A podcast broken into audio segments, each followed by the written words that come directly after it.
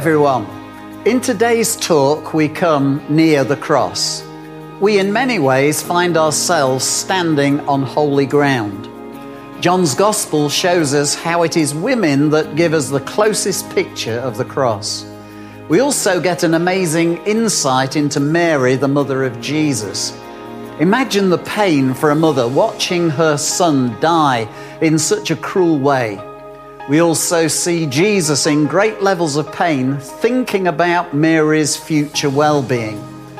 As we revisit the cross today, may we be filled with gratitude and amazement at all that God has done for us by sending his one and only Son to save us. Let's have a good day together.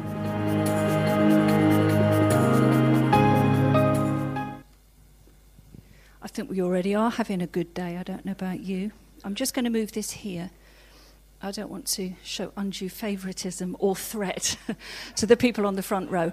Um, I'm just going to start by reading the passage for today, which is John 19, 16 to 27. So the soldiers took charge of Jesus. Carrying his own cross, he went out to the place of the skull, which in Aramaic is called Golgotha. There they crucified him, and with him two others one on each side, and Jesus in the middle. Pilate had a notice prepared and fastened to the cross. It read, Jesus of Nazareth, the King of the Jews. Many of the Jews read this sign, for the place where Jesus was crucified was near the city, and the sign was written in Aramaic, Latin, and Greek. The chief priests of the Jews protested to Pilate, Do not write the king of the Jews, but that this man claimed to be the king of the Jews. Pilate answered, What I've written, I have written. When the soldiers crucified Jesus, they took his clothes, dividing them into four shares, one for each of them, with the undergarment remaining. This garment was seamless, woven in one piece from top to bottom. Let's not tear it, they said to one another. Let's decide by lot who will get it. This happened that the scripture might be fulfilled that said, They divided my clothes among them and cast lots for my garment. So this is what the soldiers did.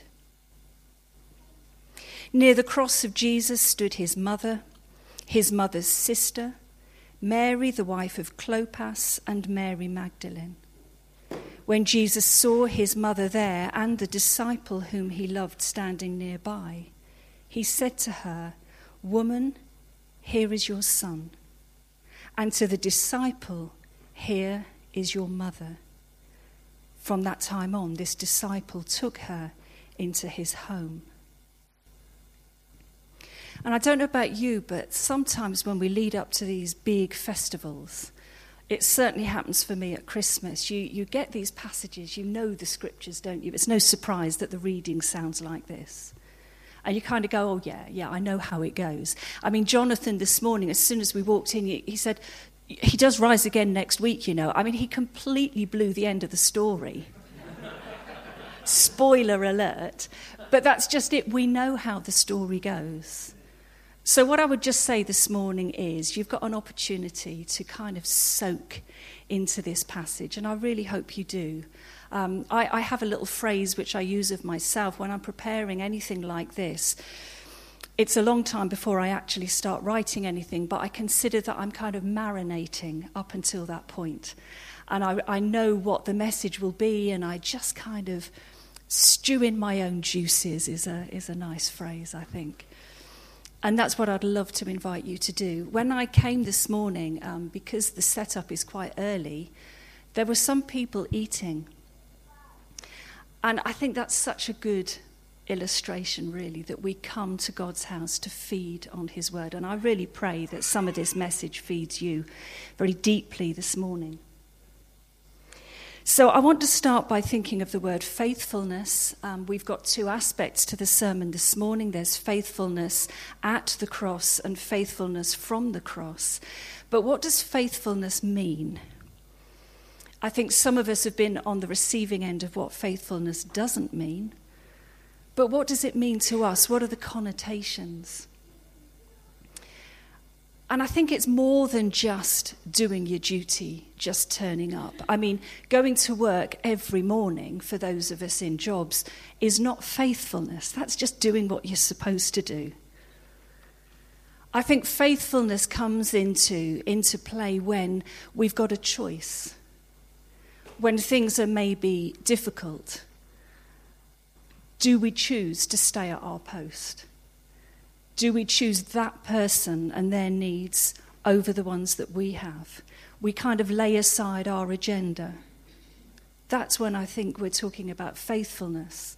And we think to, to the, well, I do, to the end of my days when I hope I hear the words, Well done, good and faithful servant. I think we all want to hear Jesus say that of our lives. Our bosses won't say that to us when we clock off. You get your pay as a reward for turning up to work. If you're in that kind of organization, you'll get a bonus for exceeding expectation. But faithfulness is, is not so much about what you do, I think it's who you are. Are you a, a faithful person? There's so much in the lead up to Easter in these passages of Scripture that's ugly. And last week, those of you who were here, Barry had a few people up to kind of reenact how it might have gone.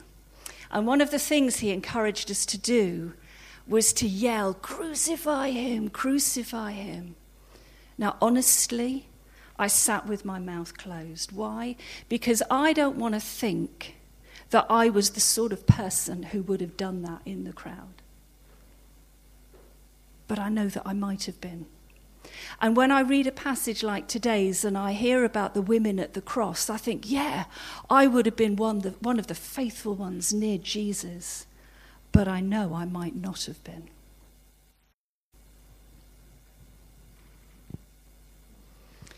From the moment Jesus started his ministry, he'd been waiting in the wings a long time, and the moment he came centre stage, he was surrounded by people.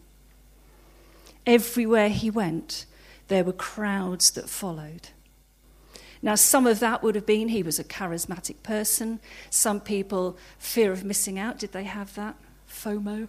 Fear of missing out. They wanted to know what was going on. They would have turned up.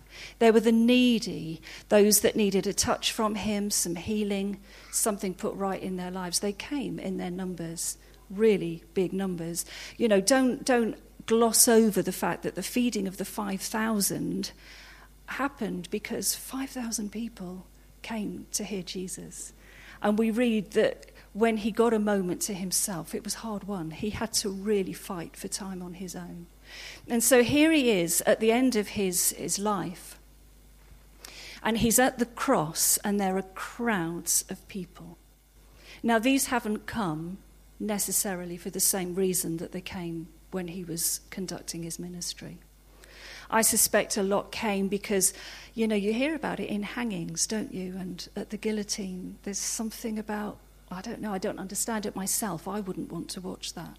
But there's something about the spectacle that kind of draws people.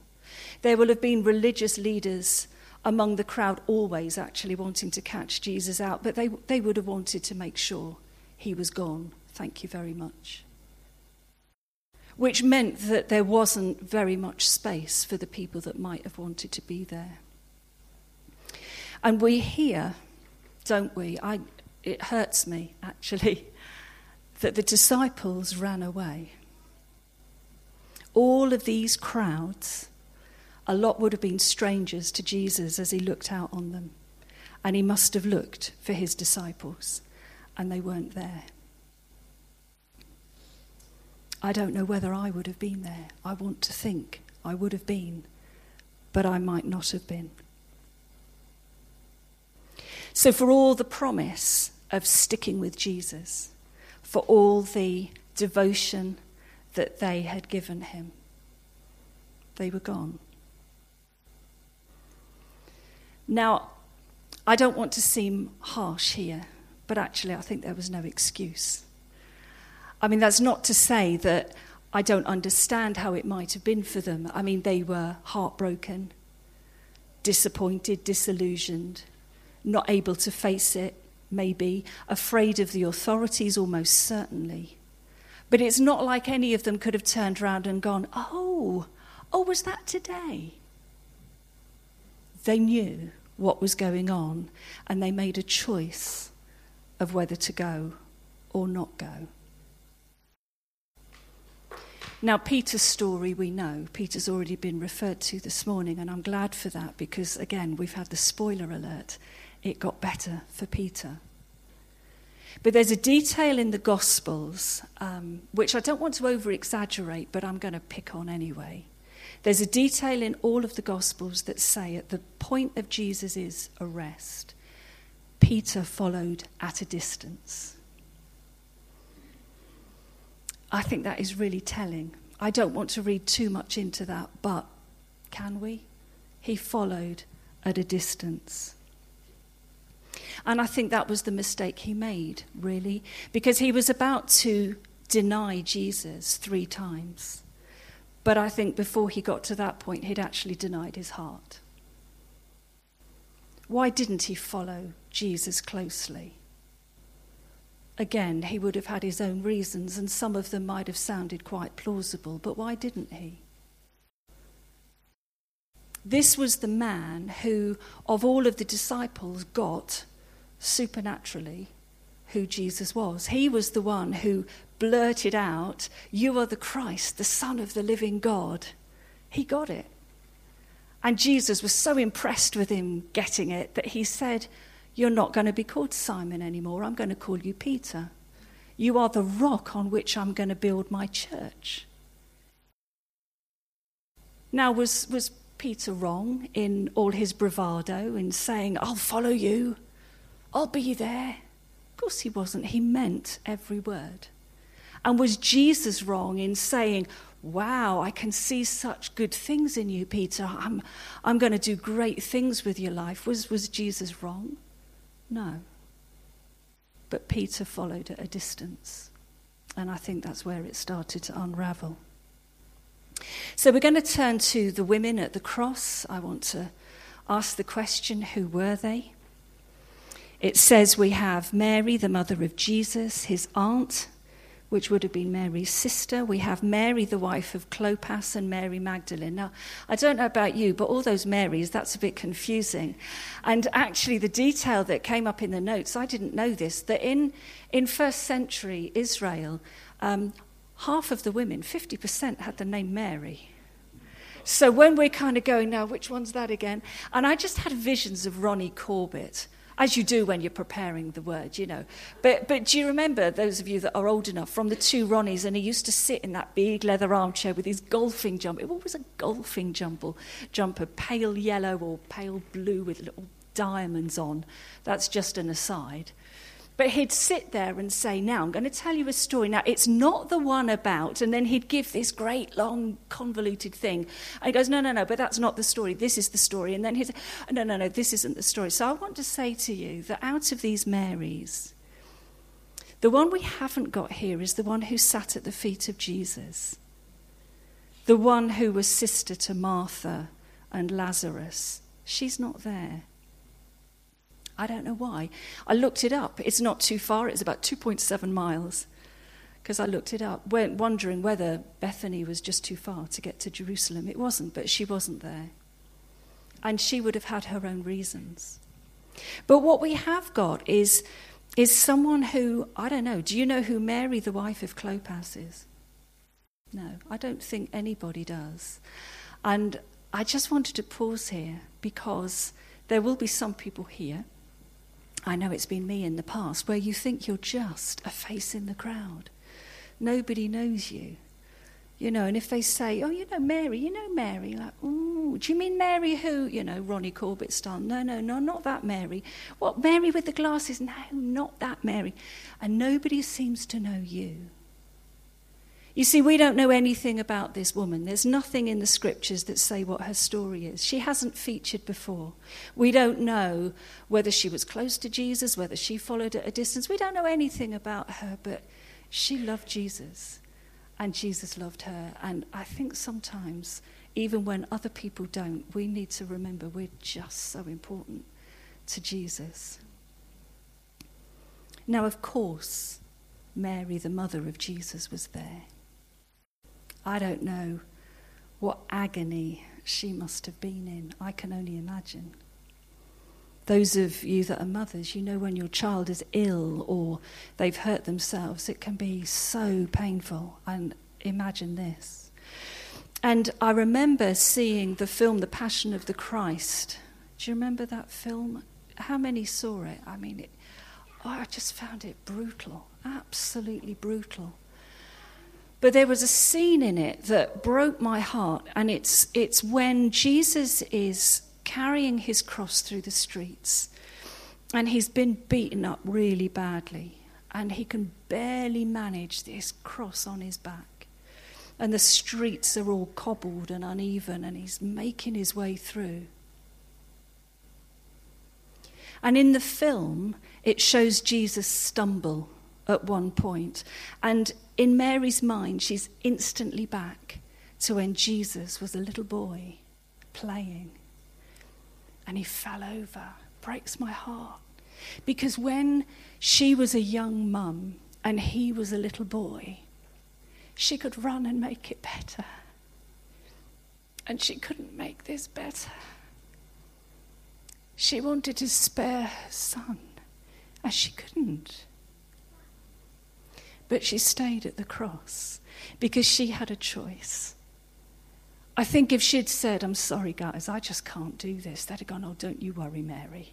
Nobody would blame you for not being there. But she was. She was. Mary Magdalene, I think we think that we know her story. And I found this interesting too.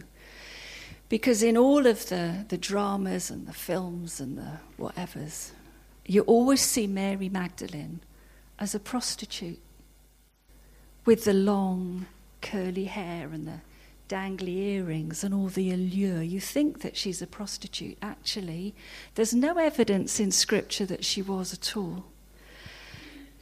There's a story where a lady came and broke perfume over the feet of Jesus.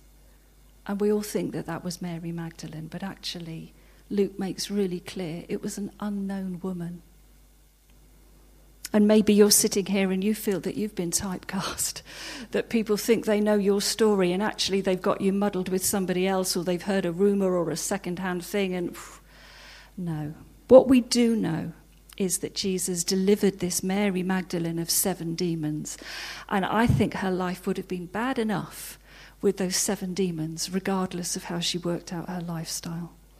So, in other words, she had reason to be grateful for Jesus. We, we've heard this morning about freedom. And I love the way Dave led communion. Thank you, Dave. I thought that was beautiful this morning. And like if you're not free this morning, well, there's a part of you that is still a bit bound. And Mary, we get the impression, was totally set free. And in her freedom to choose, she chose to be faithful at the cross. So none of those women were there because they were trying to do the right thing, trying to make an impression. They were there because they couldn't not be there. And I think that's what faithfulness really looks like when, with all the choices in the world, with all the reasons and excuses to do differently, you choose to do that thing. So that was what faithfulness at the cross looked like, and now we're going to think about faithfulness from the cross. And in thinking about um, what faithfulness might mean to us, and I deliberately didn't want to fill the gaps in too much for you because you need to connect with the passage in your own way. I think sometimes we muddle up what God is really like because we think it's going to be based on what we experience. We do that all the time, don't we? We have to kind of correct our thinking and our beliefs and think, oh, hang on a minute, no, that's how I do it. How would God do it? So, what does God's faithfulness look like? And for me, it's, it's a verse in Timothy that tells me the best. Um, Timothy, uh, sorry, 2 Timothy 2, verse 13. If we are unfaithful, I kind of auto correct that to since we are unfaithful, he remains faithful, for he cannot deny who he is. Now, that's the faithfulness of God. You know, they say, don't they, about a stick of rock, you break it in half at any point and you've got it going through the core. Jesus cannot not be faithful. We have experienced unfaithfulness of many kinds, people letting us down, disappointing us. We also have been on the dishing out end where we let people down and we don't do the right thing and we're not the right person. God will never, ever, ever be like that because he can't be. Do you get that? He can't be. If Jesus were faced with a choice, he would always have chosen the faithful route. Why? Because he couldn't do otherwise.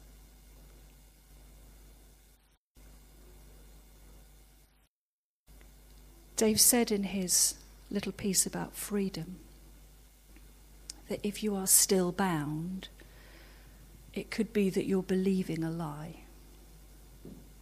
And my prayer this morning would be that some of those lies are uncovered.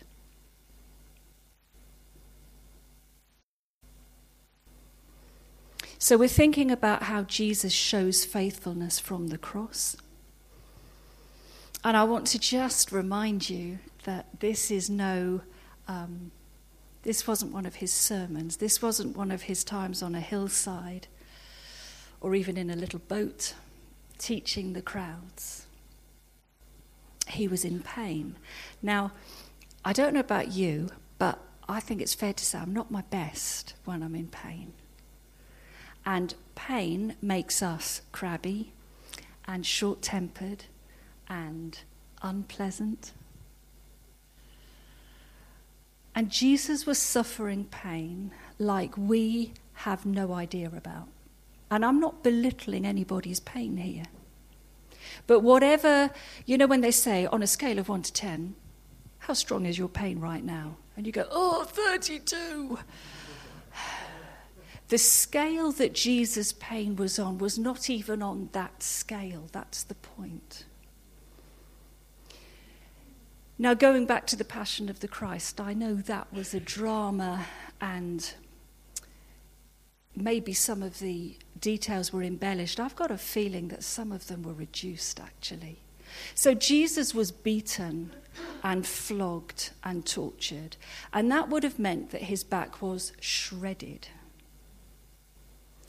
And on his head was a crown of thorns, and we're not talking rose or even pyracantha. A few years ago, somebody I know had a piece of the bush that this crown would have been made from. And it was shocking. I, I didn't want to think. You know, I watch Holby City just as an aside, and um, and I can watch those horrible scenes because I can tell myself, oh, it's all makeup. Oh, it's not as bad. Oh no, no.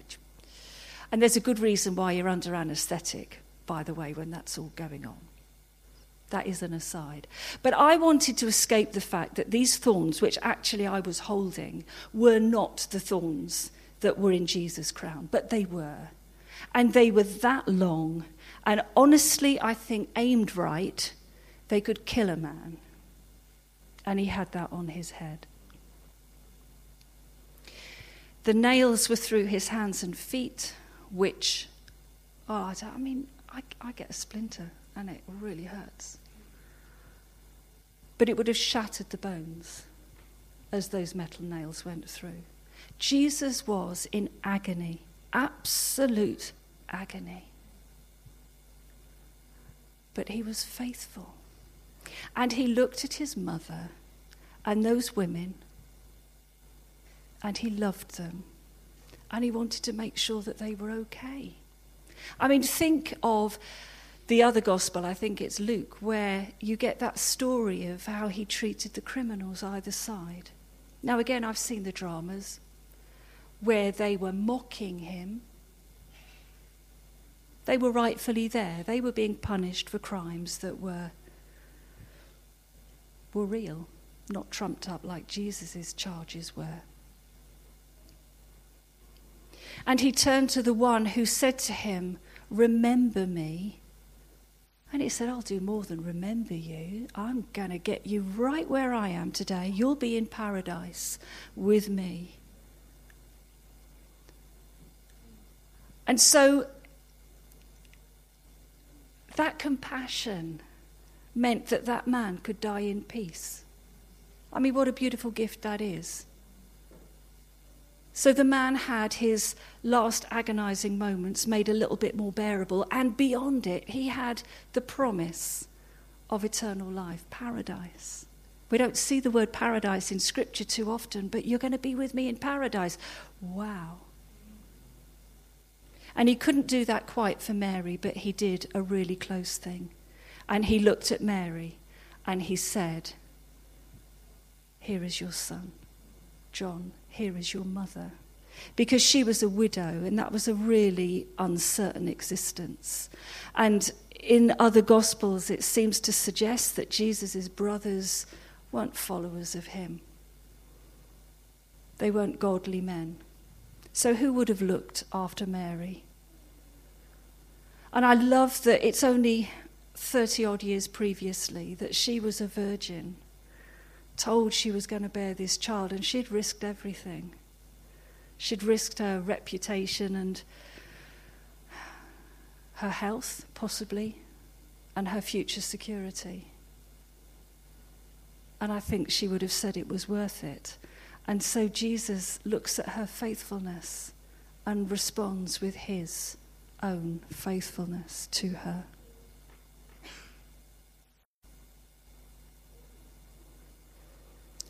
So, what's our response? We can't ever just sit and go, oh, yeah, whatever. Can we? I hope not. I don't know whether you want to close your eyes at this point, but um, I don't know how you feel hearing how the disciples ran away. Maybe you know that you have run away from something that you were called to. At the beginning, when you first had faith, and it was all so exciting and so new and so doable somehow. You'd have promised anything, like Peter did. Yeah, I'll, I'll, I'll do that. I'll, I'll go those places. Whatever you say, I'll do that. And then it got a bit hard, and you found yourself not able to do those things, and, and you followed at a distance. And maybe your heart is calling you back. The message of the cross, with all its repulsion, and wanting to look away always has the message come close. I'm so glad we had communion. What the message is there come close. I love how Dave led that. Don't be focused on your own failings and your own sense of, I'm not worthy. Uh, whoever else this is prepared for, it's certainly not for me. I'm just going to sit here and no. No. I think the message of the cross is that we don't stay anonymous anymore. Jesus died for us, each one of us, whom he knows by name, and he knows your story. And he knows whether you're worthy or not. Oh, sorry, bursting the bubble. We're all not worthy, but that's why he died. That's why he died. And Jesus is faithful always, despite how we are. And I just want to encourage you to see yourself at the cross today and to see Jesus reaching out for you, whether you imagine him looking at you in a certain way, whether you imagine him saying the words that you need him to hear, like the criminal did, whether you need to know that everything's all right, that he places you in a secure family that He puts you in with people that are going to care for you and have your best interests at heart. Whatever you need to hear from His faithfulness, I pray that you will hear that this morning because He's a good, good God. And it's always a, good day to read the salvation prayer. And I'd like us to look at it again today with our thoughts so particularly on the cross, so that when we read these words, we've got a little more idea of what it might have meant. So, whether it's for the first time, in which case, brilliant, or again, in which case, brilliant. Let's say the salvation prayer together. Dear Lord Jesus, I need you. I need your grace to forgive me and your love to change me. Thank you for dying on the cross for me. Please forgive me for the sin in my life. I accept you as my Lord and Saviour. With your help, I will live my life for you. Amen.